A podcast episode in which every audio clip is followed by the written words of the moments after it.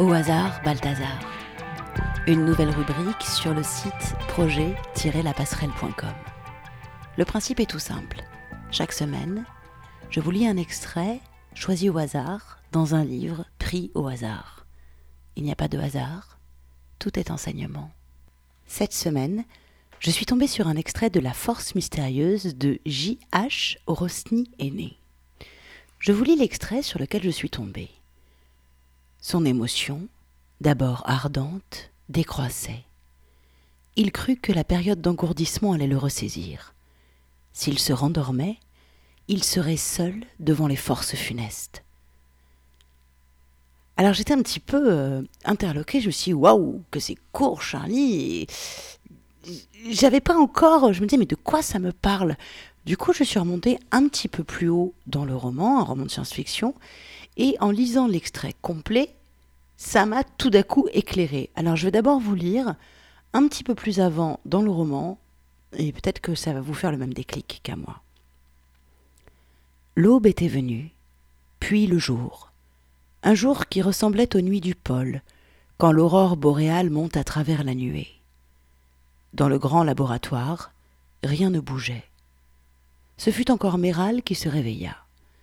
Il demeura d'abord dans les limpes des rêves, les yeux entreclos et la pensée captive. Puis la réalité le saisit à la gorge, l'épouvante grandit comme une horde de fauves. Et, se levant à demi, il regarda longuement les formes vagues et immobiles de ses amis. Je suis seul, tout seul. L'horreur l'emplissait. Puis il eut une sorte de délire. Aucune idée, aucune impression n'était saisissable elle virait comme des brins d'herbe dans la rivière. Ce vertige lui donna une manière de force. Il parvint à se dresser, et il n'y eut plus qu'une seule sensation, ardente, intolérable la faim. Elle le mena hors du laboratoire, le conduisit dans la cuisine, où il mangea goulûment et pêle-mêle quelques biscuits, du sucre, un peu de chocolat. Ce repas fut efficace.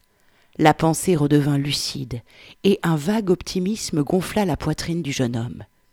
Jusqu'au bout. Il faut vouloir jusqu'au bout. Mais la douleur revint dès qu'il se retrouva dans le laboratoire. Il n'osait pas se pencher sur ses compagnons. Il voulait garder une ombre d'espérance, et pour se donner un délai, il se dirigea vers une des grandes tables. Le thermomètre marquait sept degrés au-dessous de zéro. 23 degrés au-dessous de la normale, murmura machinalement le savant. Ensuite, il analysa le spectre solaire. Tout de suite, il eut une palpitation. La zone verte était stationnaire, ou du moins ce qui revenait presque au même, elle avait à peine décru. Étant donné le rythme du phénomène, soliloquait-il, le vert aurait dû disparaître. Il est probable. Il s'interrompit examina encore la zone et reprit, car cela le soulageait de formuler sa pensée. Il est vraisemblable que le verre fût entamé plus profondément, donc la réaction aurait commencé. Il répéta d'un ton mystique. La réaction aurait commencé. Et cela lui donna le courage de retourner vers ses amis. Il se pencha d'abord sur le petit Robert. Le visage de l'enfant était toujours froid. On ne percevait aucun souffle. Méral tâta la poitrine et tenta vainement de surprendre les battements du cœur. Les membres se décelaient roides, mais leur rigidité semblait incomplète. Successivement, le jeune homme examina l'angre, la petite Marthe, les servantes. Il osa à peine toucher aux joues de Sabine. Leur état paraissait identique à celui de Robert. Ce n'est pas la raideur des morts, songeait Georges. D'ailleurs, leur température prise sous les selles, chez l'angre et chez le petit garçon, approchait de vingt degrés. Méral s'assura que cette température ne baissait point. Ils vivent. Certes, une vie précaire, une vie infime, mais ils vivent. Ah, si la réaction continuait. Son émotion, d'abord ardente, décroissait. Il crut que la période d'engourdissement allait le ressaisir. S'il se rendormait, il serait seul devant les forces funestes. Voilà, c'est l'extrait complet de La Force mystérieuse de J.H. Rosny aîné. Et moi, ce dont ça m'a parlé, c'est du fait de ne pas s'abandonner. Voilà de quoi il est question cette semaine. Ne pas s'abandonner. Ne pas se laisser aller à la léthargie si confortable d'une conscience endormie. C'est pourtant si facile, si tentant. Pourquoi fournir des efforts après tout? Ne vaut-il mieux pas se glisser dans le fond du canapé et laisser nos vies nous échapper? Les regarder s'écouler lentement et profiter de la délicieuse sensation cotonneuse de la léthargie?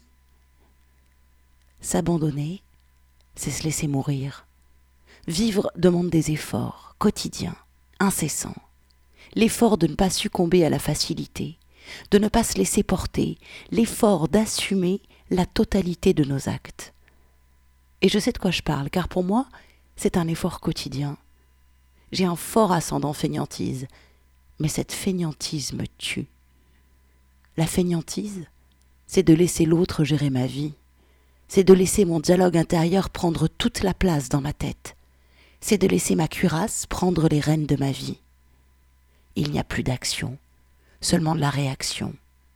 L'aigreur et la colère ont supplanté la joie, l'émerveillement fait place à la lassitude, et peu à peu on se vide de notre essence, on devient des enveloppes vides, des immortels de l'ennui.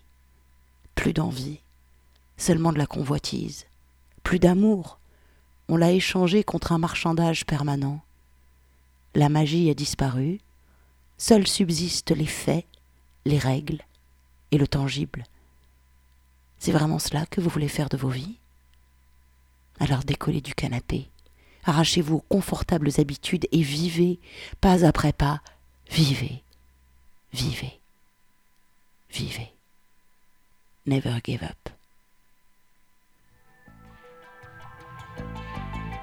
Retrouvez-nous chaque semaine sur projet-lapasserelle.com, les carnets de route d'un chaman du XXIe siècle.